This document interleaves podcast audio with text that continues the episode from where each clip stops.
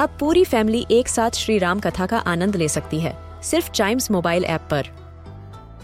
जानिए श्री राम के बचपन से लेकर दशानन वध तक का सफ़र। सरल रामायण घर के सभी सदस्यों के लिए।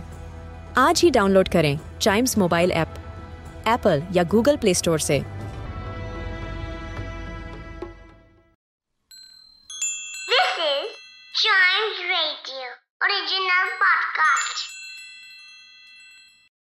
नौवा अध्याय, रोशनी का रहस्य।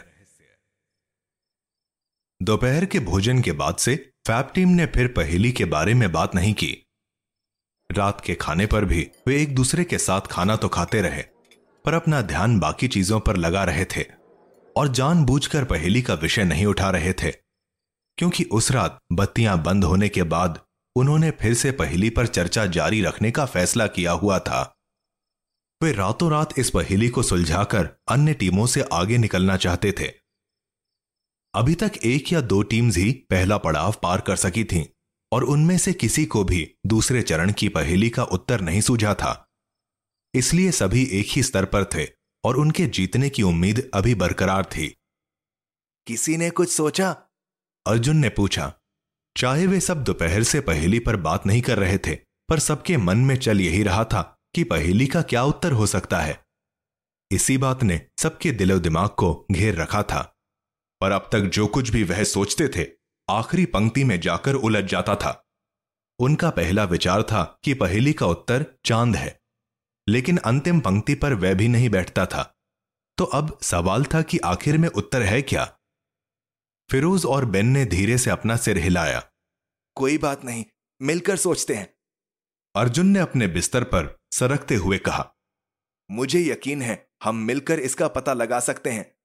ठीक है। है। फिरोज और बेन ने एक साथ उत्तर दिया। अर्जुन बोला तो हमें केवल उन अन्य चीज़ों के बारे में सोचने की ज़रूरत है जो रात को निकलती हैं जब हम सो रहे होते हैं।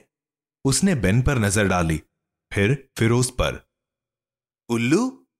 फिरोज ने एकदम से ज़ोर से कहा उसकी आवाज़ इतनी तेज थी कि कमरे में सोने वाले दो बच्चे लगभग नींद से जाग गए। उल्लू अच्छा विचार है। अर्जुन ने कहा मुझे सब उत्तर लिखने चाहिए। उसने बिस्तर से छलांग लगाई और अपनी अलमारी खोलकर और अपने स्कूल बैग में से एक किताब और कलम निकाल लाया। ठीक है जब रात में हम सो रहे होते हैं तो उल्लू निकलता है। रात में और क्या निकलता है? तीनों कुछ देर सोचते रहे। और बिना कुछ कहे ही चुप हो गए। बेन ने कुछ कहने के लिए अपना मुँह खोला लेकिन अपना विचार बदल दिया। अर्जुन भी काफ़ी सोच रहा था लेकिन उसके दिमाग में चोर या लुटेरों के अलावा कुछ और नहीं आ रहा था। पर निश्चित रूप से यह इस पहेली का जवाब नहीं हो सकता था। अचानक लड़कों ने अपने हॉस्टल की खिड़की के बाहर तेज रोशनी देखी।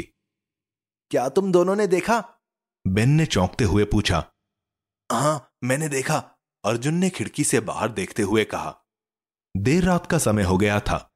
इस समय पर किसी का भी बाहर निकलना मना था, पर कहीं बाहर से एक तेज रोशनी आ रही थी।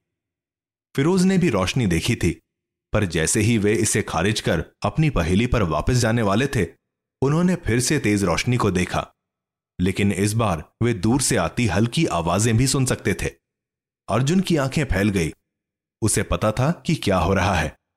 फिरोज बेन अपनी चप्पल ले आओ हमें जाना है। अर्जुन ने तुरंत कहा। कहाँ जाना है और क्यों? बेन ने पूछा। क्या तुम दोनों नहीं देख रहे हो? अर्जुन ने फिर से बोला और फुसफुसाया। ये एक और टीम है जो रात को इस समय बाहर है। फिरोज और बेन ने एक पल के लिए सोचा। वे ये पता लगाने की कोशिश कर रहे थे कि अर्जुन किस बारे में बात कर रहा है। अचानक सब उनकी समझ में भी आ गया। दूसरी कोई टीम देर रात में सुराग की तलाश में निकली थी। ताकि वे कल दूसरों से आगे हो सके। लेकिन यह नियमों के खिलाफ था क्योंकि रात को सुराग ढूँढने के लिए बाहर निकलना सख्त मना था। अर्जुन ने कहा अगर वे गंदा खेलना चाहते हैं तो हम भी उन्हें गंदा खेल कर दिखाएँगे। चुपचाप वे अंधेरे में रास्ता ढूंढते हॉस्टल से बाहर की ओर चल पड़े। अगर किसी ने उन्हें देख लिया तो वे गंभीर संकट में पड़ सकते थे। पर जैसे ही वे रात की ठंडी हवा में निकले एक बार फिर उन्हें दूर से तेज रोशनी दिखाई दी और कुछ हल्की आवाज़ें भी सुनाई दी। अर्जुन ने फिर दोनों से पूछा, क्या तुमने वो देखा? फिरोज और बिन ने डरते हुए अपनी हामी भरी। अर्जुन बता सकता था कि वे दोनों डर गए थे, लेकिन वह बहुत बहादुरी के साथ आगे बढ़ा। ठंड बहुत थी और रात भी काफ़ी हो रखी थी। हालात सच में थोड़े डराने वाले थे और वे सब सिर्फ़ जूनियर स्कूल के बच्चे थे। लेकिन वहाँ कुछ और बच्चे थे जो ट्रेजर हंट जीतने के लिए सबको धोखा दे रहे थे और अर्जुन ऐसा नहीं होने दे सकता था। अर्जुन के लिए यह खेल बहुत मायने रखता था और उसने अपनी टीम बनाने के लिए बहुत मेहनत की थी। तभी फिर से रोशनी चमकी और इस बार ये इतनी दूर नहीं लगी। वे रोशनी के स्रोत के करीब पहुँच रहे थे। अर्जुन फिर झुककर धीरे धीरे आगे बढ़ने लगा। बेन अर्जुन की कमीज पकड़कर उसके पीछे चल रहा था और बेन के पीछे था फिरोज। वे चारों ओर मच्छरों और मेंढकों के शोर को सुन रहे थे। यह अच्छी बात थी, क्योंकि इससे उनके कदमों की आवाज़ दब रही थी। जैसे जैसे वे करीब आते गए, उन्होंने महसूस किया कि रोशनी और आवाज़ें एक कक्षा के पीछे से आ रही थीं। अर्जुन ने रुककर बाकी दोनों को चुप रहने का संकेत दिया। फिर वह और नीचे को झुका, ताकि जो कोई भी वहाँ था अर्जुन को ना देख पाए। उसका लक्ष्य था कि जो टीम धोखा दे रही थी, उसका पता लगाएँ और अगले दिन प्रिंसिपल पार्थो को उनकी रिपोर्ट कर दें।